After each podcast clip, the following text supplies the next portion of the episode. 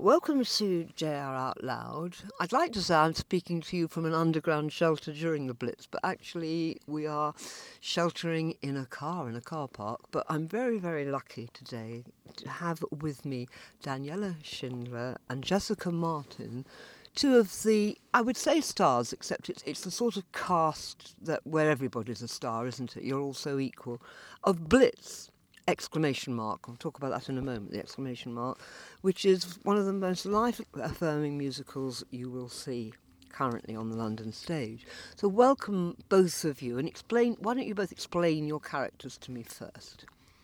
Okay, so hello everybody. I'm Jessica Martin, and it's nice to be back with Jewish Renaissance, your podcast.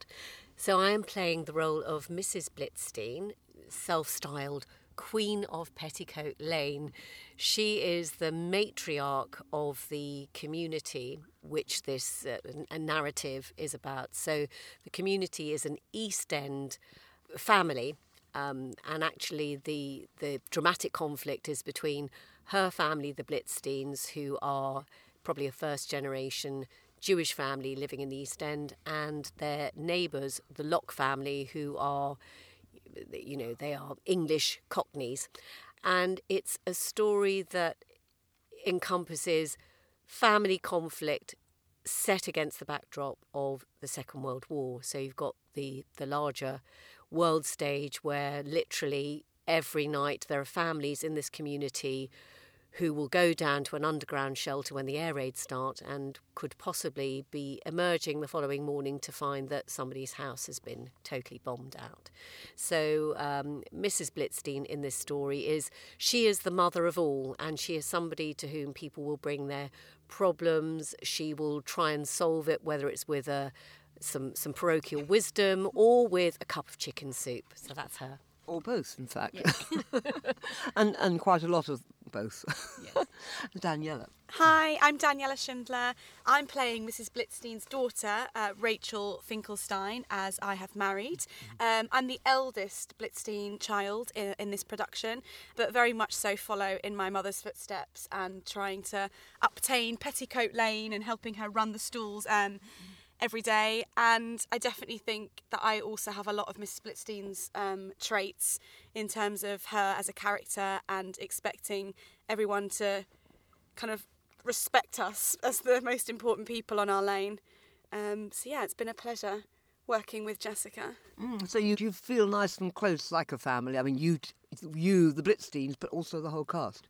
Yeah, yes. I think we really do. And a lot of people have noted that when they've come mm. to see it actually in the last kind of week. People have gone, you just look like you're actually genuinely so close yeah. as a family. Mm. And yeah. we are. Yeah. Mm. Yeah, it's, it's, it's got. I wonder if it's because now Blitz. Uh, we should just point out. I think it originated pretty soon after Oliver in the early sixties, yes. and it shares with Oliver that exclamation mark, which I think is quite yeah. funny, don't you?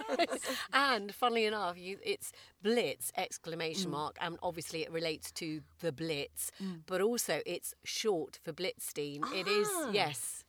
Um, really? Yeah, and it and it was written because um, Mrs. Blitzstein is based on Lionel Bart's mother. So mm. I like to think it's it's a love letter to Lionel Bart's mm. childhood.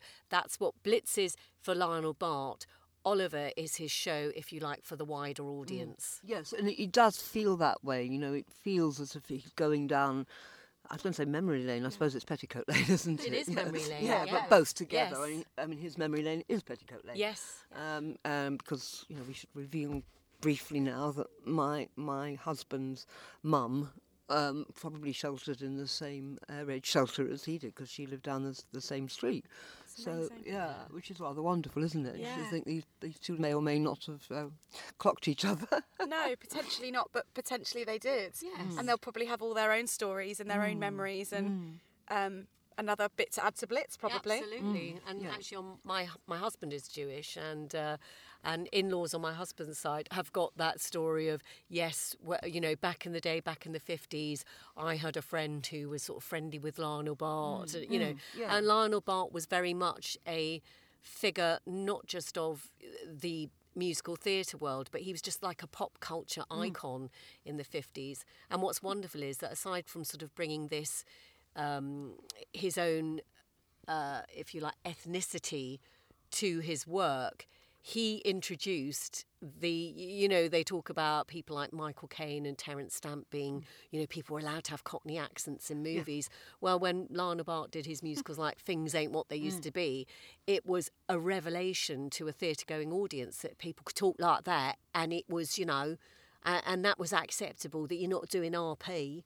Um, nicely done, nicely done. Yeah, but I think that's so important, isn't it? I mean, you know, that it's it's to treasure. And in fact, there's a quite a bit of a controversy raging, raging now on the BBC about um, northern accents, Brummie accents even, and I love them all. I mean, Jessica yes. Jess Phillips was on only this morning with, with, with that warm, gorgeous voice. Yes.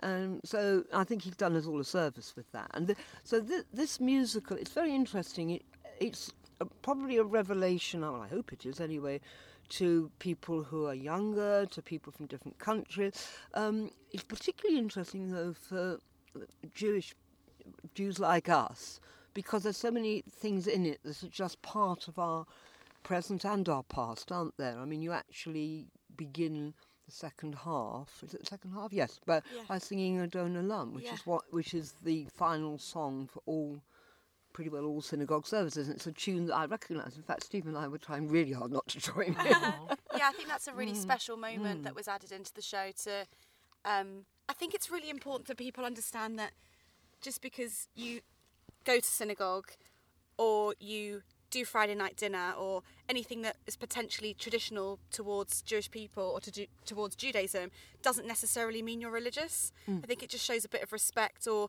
even just that you enjoy it. Enjoy um, it. Enjoy it. Enjoy yeah. it. Mm-hmm. I think that's the most important thing. Mm. And just for people non-Jewish even that have come to see the show, they've, they've had a moment where they've realised how beautiful it can be mm. irrelevant of religion.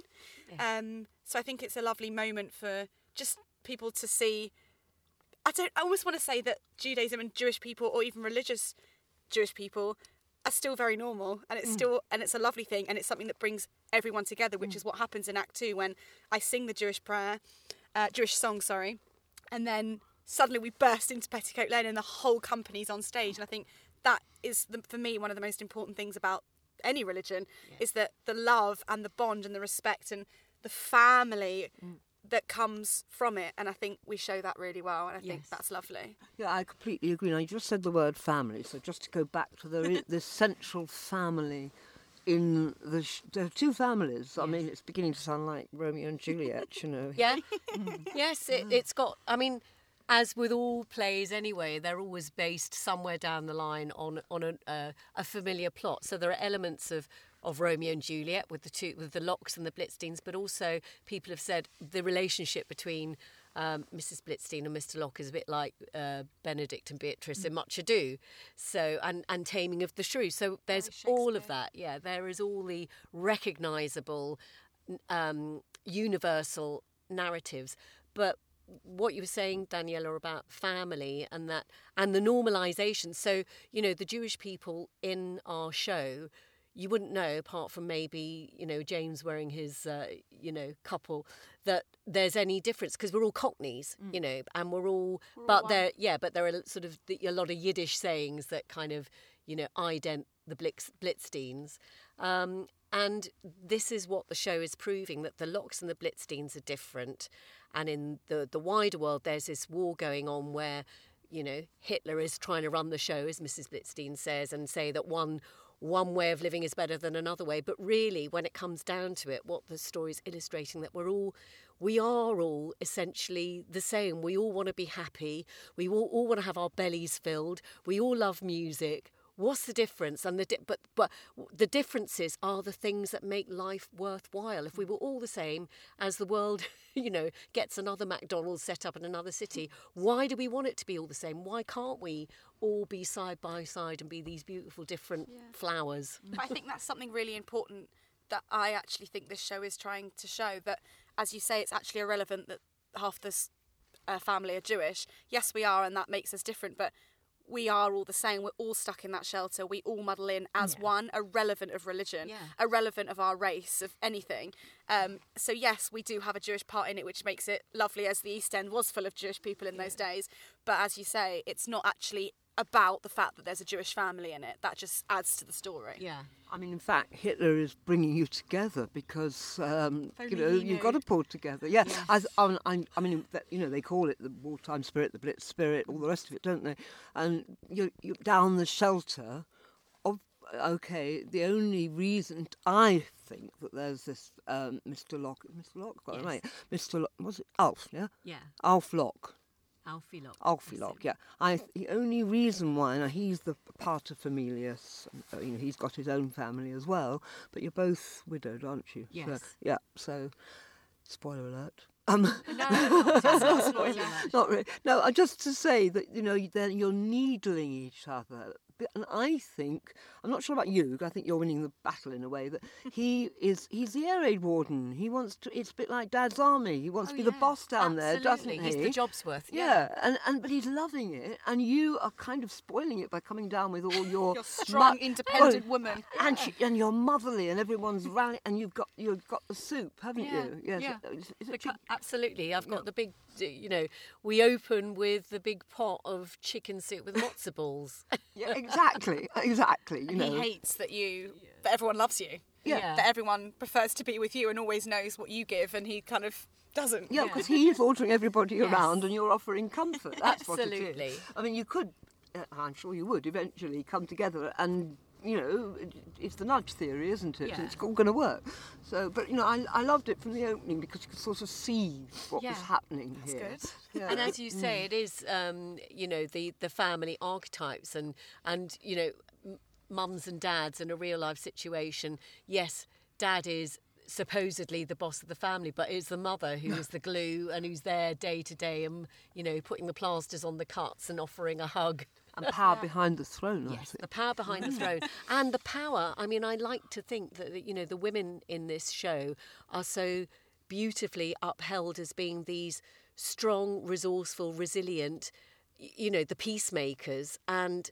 And Lionel Bart is, is kind of ahead in, ahead of his time in letting the women sort of be at the forefront. You mm. know, it's yeah, we're living in the time of you know men fighting the war, but the women on the home front. There's so many stories. I mean, we just touch on a few. We've got a whole um, auxiliary ambulance crew who are all women. Yeah, well, let's talk about pa- no more power to them. You know, they they are quite assertive as well, aren't Yeah, they? yeah, they they know what really they are. want and They they are kind of- sexy. all four of them, every time they're on stage, even myself on stage, you kind of your eyes are drawn to them because they're not Jewish, these four, and I think that's really lovely as well because, again, it just shows that everyone got on, didn't make a difference, no one cares, it wasn't a thing, um, which obviously we wish was still a thing nowadays. Yeah. Um, but yeah, they're very strong and they all have their own personalities and their own, um, you know, stamp on the stage. None of them are the same. One of them's kind of cutesy and here I am, look at me. And then you've got Captain Joyce who is kind of in charge and getting around the men as she likes to, even though she has a husband. Yeah, but she's pretty Um, sexy as well. Oh Yes. gosh, God, yeah. I mean, you know, gorgeous, um, or what? And as you said, They all are. kind of, she's sort of an alpha female. Alpha female, Yeah. indeed, yeah. And then there's Elsie, Yeah. who is the. So we have two, if you like, um, two ingenue characters. We've got Carol Blitzstein, who is the the daughter who falls in love with the boy next door. Again, that's not too much of a spoiler alert. I think No, that's in the blurb. Um, and and she is set against.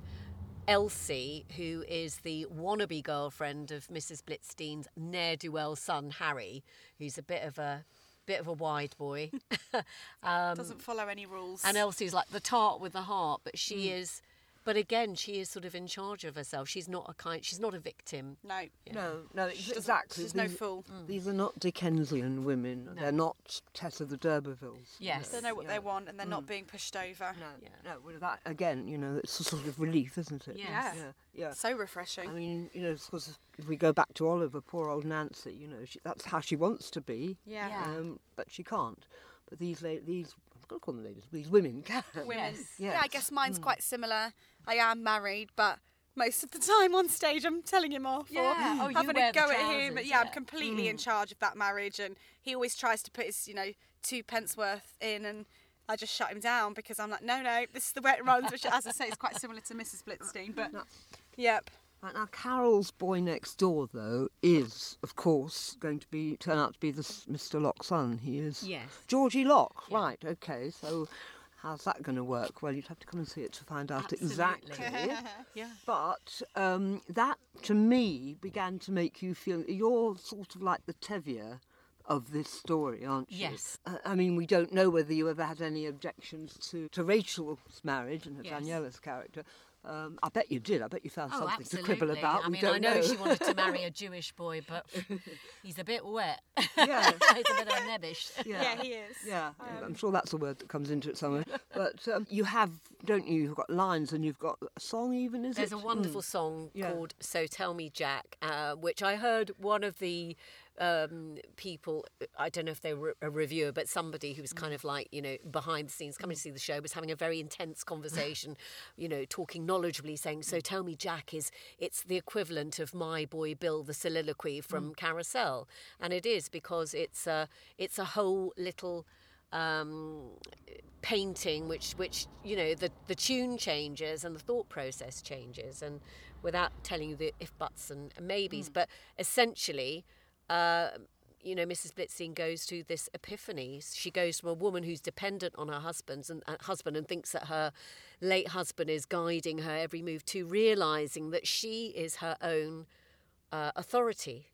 And she has the power to make her decisions. And she's she feels she gains some confidence but it's it's wonderful. Yeah, I think she- it is wonderful that moment in the show uh, when you come and see it, um, because you it's a very family portrait moment of the show mm. where everything that you sing and say and feel is almost visualized within us as Yes. the cast, and I think that is a very clever thing that Phil mm. Willmott, the director's done. Um, for me personally, that moment on stage, because most of us are on there at different points in our bits of your song, it's a wonderful, wonderful moment, and I feel it's a real connection where everyone, everything fits into place and everything goes. You know, of course, Yeah. this is Miss Blitzstein. This is her family. Good for her. Mm. I think it's that's one of my Yeah. most wonderful moments in this show. it's it, well it's what we go to the theatre for you're not going to a cabaret to hear people just sing song after song and do a bit of patter you hear the song and you see the story unfold Yeah, And everything just at that moment clicks into place. Yeah. Yeah, I mean, talk, talk, having said that, um, if you want to hear some actually I have some rather wonderful rhymes, um, I mean, I like Lionel Bart's Yes, rhymes, and I think there's clever. plenty of good songs here that you know, if you heard them a couple of times, you'd be humming them all right. Um, and your um, name your choreographer because oh daniel oh, Maguire. Daniel is Yeah. amazing. Yeah. I mean, he just high kicks or what? he came into this uh, production having kind of just finished pantos, Yeah. doing a, a hundred of them literally, into this something very different, not knowing much about it, and well, so he said, and just pulled this out of his brain just so quickly, Yeah. brilliantly. He was an absolute joy to work with, and he was very supportive. Was always there. I think was a huge help with directing as well. He was always in the room and you know a voice. Um, and I just think it's incredible, as uh, many reviews have said, what he had achieved with so many people in such little space and in such short time. Because I think he's just got it perfectly. He's completely hit the nail on the head with the era, with the time, with the period, with the East End, Yeah. with being in a tiny little underground or being on Petticoat Lane. Um, and I think that's where we get our spirit from when people say, "Oh, you look like you're having the best time," and you're actually really close. We are, and I think that choreography just highlights that. Um, you- you're being very modest here. What you haven't said is that you are fantastic dancers. I mean, uh, incredible. well i can't say that for my there, there are fantastic dancers in the Talk show about uh, Oh, knee, nice. knees up. There's a lot more than knees going up, really, aren't there? Yes, it's I incredible. Suppose. Um, yeah, there are some fantastic numbers. Uh, the main ones for the dancing is "Leave It to the Ladies," which is the ambulance women, and then Elsie um, and Rob. Um, not just let, just let it happen Elsie and Just and Let harry Happy. Elsie yeah. and Harry. They have A a, lovely s- wonderful moment where you really get to see Daniel's talent and his choreography. Obviously, in all the um, group numbers as well. Um, but I I, love the group Yeah. numbers. but yeah, I But think it's like Les Mis. They're not. Hmm. We're not dancing. We're kind of being the people. It's like a folk dance, isn't it? It's just you know, it, can't, it, it all is. It's not Everyone everybody stop in. now for a. Mm. For we're going to have a show, a show show song. It just comes mm. out org- organically. Yeah. which is great. Yeah, well, let's just go back to Petticoat Lane for a moment and the, and the Yiddishkeit there. It's rather wonderful because you've got this sort of slightly downbeat song about h- how dead it is on Shabbos, as we must call it. You know, I tend to say Shabbat now, but uh, Yeah. you know, a nice old Sometimes pronunciation. my uh, grandparents that uh, so there's two different types of Jewish people, Sephardis and Ashkenazis, and uh, sometimes my um, Sephardi family tell me off when I say Good Shabbos. They want no, it's Shabbat, not Shabbos. I'm like, okay. Um, but yeah, I think that's a really, again, a really important moment of the show for, I I guess, non-Jewish people, but also for Jewish people to relate to that. Saturdays, when it is Shabbat, which is the sunset um, from a Friday night to the sunset of a Saturday night, is a time, a day of rest, a day of nothing. Uh, nowadays, I believe the word that's used is where nothing changes. So you can't drive, you can't go to work, you can't s- turn lights on and off, you can't put the oven on. Yeah, we're Um, talking. Uh, let's make it clear, and this is in the you know in the Orthodox community, but in Petticoat Lane, it certainly would mean you didn't go to work. No That's one the would have gone to put their stools up. And Yes. No one would have bought anything. No, no one would have turned up because there's so many Jewish people involved. But it's it's rather wonderful because it's sort of, it's sort of downbeat. I think you capture that, and then I was not in any way prepared to suddenly to go into. But Sunday morning, which is presumably at that time would have been quite a dead, you know, in the Christian community. Remember the word Yeah, the, the word Sunday Sunday Sunday, trading. Sabbath, Yes, yeah, Sunday yeah. trading. You know. Yes. But no, that's when I well probably loads and loads of non-Jews would be down down Petticoat Lane, then, wouldn't they? And so and so it all comes to life. But Uh, interestingly, again, that was all Phil Willmott's doing. That um, that was his idea. Oh, Um, the way that was done. So the Jewish prayer into the slow version, which is not in the original. So this slow version Yeah. was him going, "I want them to feel how depressing it is on Shabbos." it worked. Straight into Tell Me Jack. Yeah. Straight back into, but Sunday morning, and I'm so glad that it worked because I think it's a genius Yeah. idea. Yes, I, I know. You know, I, I, you know, because again, you know, let's dig back into our past. Let's talk a little bit about those again. Um, that's how I remember course. things. You know, that, Yeah. that you know, I mean, that, Mm. I think it still is nowadays. Okay, we'd have Petticoat Lane and, and Jews wouldn't even contemplate having a stall on a Saturday, but that is still how it is, religious or not religious. Mm. No. People don't really do anything on a Saturday, and then Sunday, all the families out and all the families round. they all go to football. Actually. yeah. It would be that. In those days, that was exactly, you know, if I had to do a musical about my family, it would be to do with uh, every other week when uh, Arsenal were at home. The ladies were stuck at home, and we, you know, we went to see Grandma in Golders Green. Yeah. Yeah. And the men were all down down at Highbury, obviously. Well, I think that's nice that that's still happening across the board Yeah. in some families. Yes. Mm, I think Um, so. Yeah, I think, and that's just the tradition, isn't it, that's been kept going through the years, through the decades. So when you were rehearsing the show, do, do you you must have brought your own Jewish background, sensibilities, things you knew already to it. What's it like for? I wonder for the, that there I mean, obviously there's plenty of non-Jewish performers. In fact, your daughter, um, your other daughter, Yes. Carol, uh, is played by a brilliant um, actor. Please name the lovely actor. Yes, Caitlin Anderson. Yeah, fantastic. She's but- gorgeous and uh, she's- she's got everything Yeah, going for her. And obviously, we can all play everything, but it must have been really useful for her. Did you have lots of chats where you sort of talked about background, or did she just we pick it at, up? at or- the beginning. Well, you know, a, a lot of our cast are not. Not only are they not Jewish, playing Jewish, but they're Scottish. They're not even Londoners. Or Welsh or Irish. Yeah. Yes, yes, I- Um, but We've got know, everyone. But being actors, mm. and also we we're of the age now where we have not only the three channels on television, but you know, mm. television ad infinitum. So culturally, people are like you know they're like. Um, Litmus paper, they're mm. absorbing so much, so it didn't take long No, for and I them think to kind also- of get the flavour. Yeah. and I think again it's important to say that how, especially in rehearsals, Phil was very um, adamant that it's not all about being Jewish. It's just about the fact that everyone's different, and all these non-Jewish actors in it all had their own stories from the East End. They all had grandparents that were around during the Ah, time, right. even if it, there weren't Jewish relations to it. But that's useful anyway because that was the whole point. That That it was, was- already a melting pot. Yeah. It always has been, hasn't it? Yes. Yeah. And there was a very good documentary. So I went on to uh, YouTube and I found, well, two documentaries one about Lionel Bart and another one featuring Georgia Brown, who was Lionel Bart's best friend. It was brilliant. And oh, who he cast. the original yeah. Nancy, yeah. Yeah, and this documentary is called Who Are the Cockneys Now? and the now is 1968, and she visited uh, Stepney, Stepney that she grew up in. And at that time, so when she was growing up, the Jews were the new immigrants. And of course, in mm. 1968, the Pakistanis were the new Im- mm. immigrants. And She was saying how important that was, wasn't it? That times are changing and that, that she hopes that everyone's accepting and letting that mm. happen.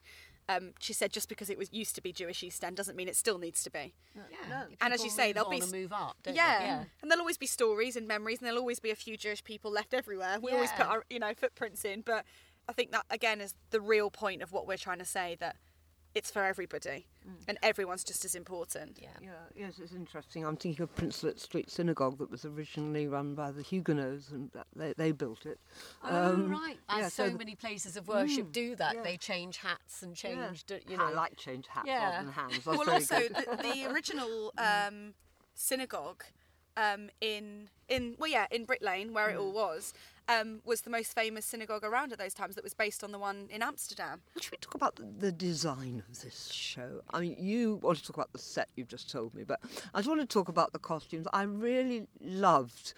y- y- To me, the girls particularly looked exactly right, and um, I, you look like you make, were making an effort with your hair and your makeup, and Well, and maybe the not costume. Yeah. not- or Ah, oh, the only thing I worried about is, yeah, I did worry about you because you always had your, you know, this sort of overall and coat and um, scarf on And my your head turban, yeah. and your turban. Yeah. Yeah, so do you think she? Do you think she, do, you know them under there? That well, I can see there's a glamorous woman under there. We knew this, but you know, what, so what do you? What? T- explain to me why you think she always dresses like that. She is. Um, she never stops. Mrs. Blitzstein. She's a mother. She's got five children that we know about.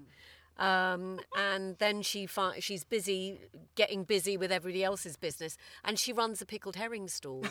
So she Oh, hasn't got smelling, time. yes. Most Yeah. importantly. So possibly mm. she's got pin curls underneath mm. that turban, but she's kind of like Hilda Ogden in Coronation Street. It never, she never shuts up long enough to do anything with her visage and the turban. But I, I love the way I look in it. I mm. sort of think she's got, there's an honesty about her face, and yeah, and she is unadorned and proud of it, and she's got no, um, she's not. As- As somebody mentioned this uh, in in one of the reviews, you know, how often do you find a play where there's a middle-aged protagonist who isn't, um, you know, she would pass the the Bechdel test as they call it now, but she's not involved romantically with her. You know, she's just a woman in her own right because she's a widow, so the husband's not even in it. So, you know, I just think, yeah, wow, good. Yes, no, no, I do too, and I think also she's always ready to, to go, isn't she? Yes, I mean, you never know when she's going to be needed or whether the next bomb will Yeah. fall in, and it's cold, so she's got a coat This- on. Absolutely. Well, mm, this is the mm. thing that we discussed. You know, I mean, we're all wearing coats throughout mm. because people were down in that shelter. Yes. You know, we know down in the underground, there's no heating down there, although you'd have the sweat lodge effect of people all cheek by jowl. Um, so it's not glamorous. But, but interestingly, all the costumes were sourced by uh, Pen O'Gara, our wardrobe mistress. She didn't have to make anything. All these things were just, you know, found and put together. And they do look, as opposed to perhaps, you know, a Hollywoodized version of Blitz, Yeah. we look like the old photos. We actually could have been in Yeah. that Yep. shelter. You look like you And- might have been wearing the garments. Yeah. Well, yeah, and I, I think also it highlights as much as the costumes are fabulous that at that point, as soon as you heard, would have heard an air an air raid in those days, you wouldn't be like, oh, I better put some makeup on and sort No, my hair out, yeah. put No. a nice coat on. You just get down there. you want to. And You want to survive. Yeah, so it wasn't. Re- Mm. I don't think hair and makeup was a thought. I'm sure for the people like the um, auxiliary ambulance women in those days, they probably were like, "Oh, quick, put a lippy on in case I meet someone down there." But other than those moments, especially for married men and women, it was something that get me down there. It wasn't a case of I've got to make myself look nice. Yeah. Yeah, yeah. My gra- my, my grandfather about the costumes. My grandfather. One of the things we always quote that he used to say was, "It's well worn, but it's worn well." That's how they look, which is In, fact, good. in, in my cardigan, I've actually mm. got a hole, and I only noticed it maybe a week into Oh, the it's run. I thought, perfect oh, though. should I do it up? And I went, nah, Yeah. that's perfect. It's right. It's as it would have been. Yeah. isn't it? Don't have time to sew something up, although I probably would got bored down the shelter, so maybe I'll take some needle and thread one Well, night. well, you have to just take some and sit there and do it. It'd be great. Yes, Yeah. You might just forget to do your next number, but hey. I'll get a note the next day from Phil saying, "Why were you sewing yourself up?" So, oh, just you know. Yeah, she would have. Yeah, Yeah. yeah, yeah, yeah. So, yes. So just, just very quick.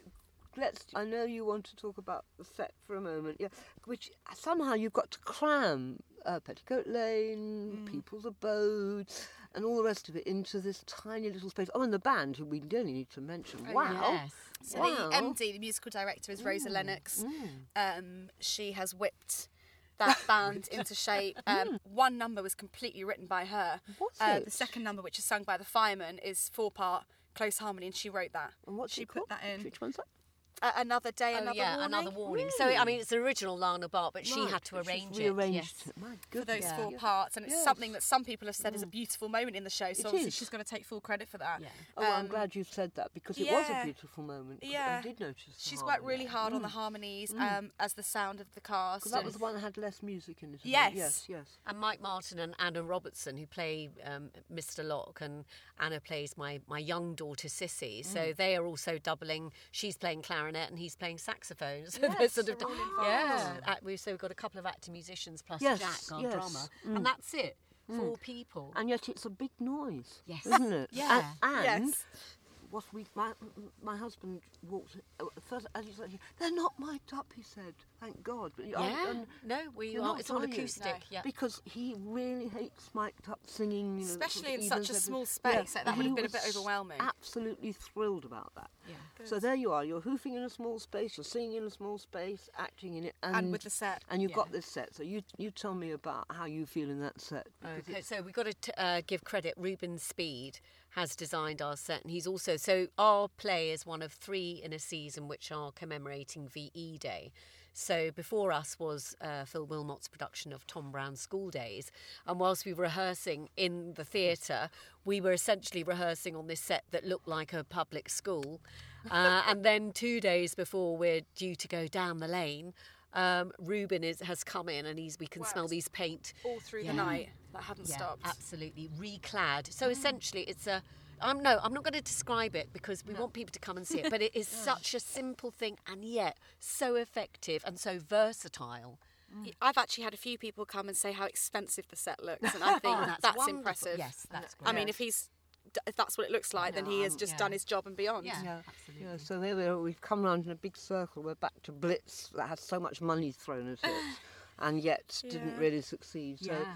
uh, and I think if Lionel Bart is looking down and or could see this, he would see that uh, this is how it needs to be. It's about the people, Yes. isn't it? Yeah, It's not and I about think that the was his intention all along. yeah. Yeah, I think somebody else must have thrown the money at it. I don't think he needed that. Yeah. Yeah.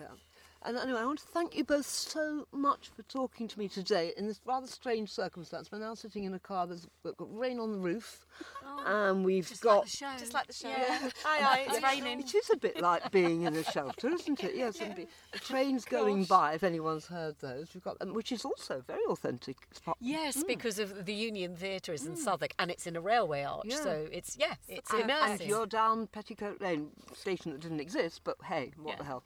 So um, you're down in the tube, and a bank it was in the original. Bank. Yes, that's yeah, right. Yeah, yeah, ah. bizarrely. But I think it looks much nicer with Petticoat Lane And it's more mythical, It's isn't it? mythical. It's beautiful. I lo- love the word petticoat lane. Yes. I remember hearing that as a child. My mother used to talk about petticoat mm. lane. Yeah. It still existed. I used to think, it sounds like a magical place. Yeah, And it is. It does. Well, I must take my granddaughter there. We'll have stories about it. Right now, so your homework, should you wish to accept your assignment, we were all going to go and check the derivation of why is it called Petticoat Lane. Yeah, Is it okay. be- Very good. Okay, and we'll Challenge meet, accepted. we'll meet again when we found out. Perfect. anyway, meanwhile, go on having a ball and giving such pleasure and, and moving us all. And thank you so much for sparing time for me today. Thank Thank you, you. Judy.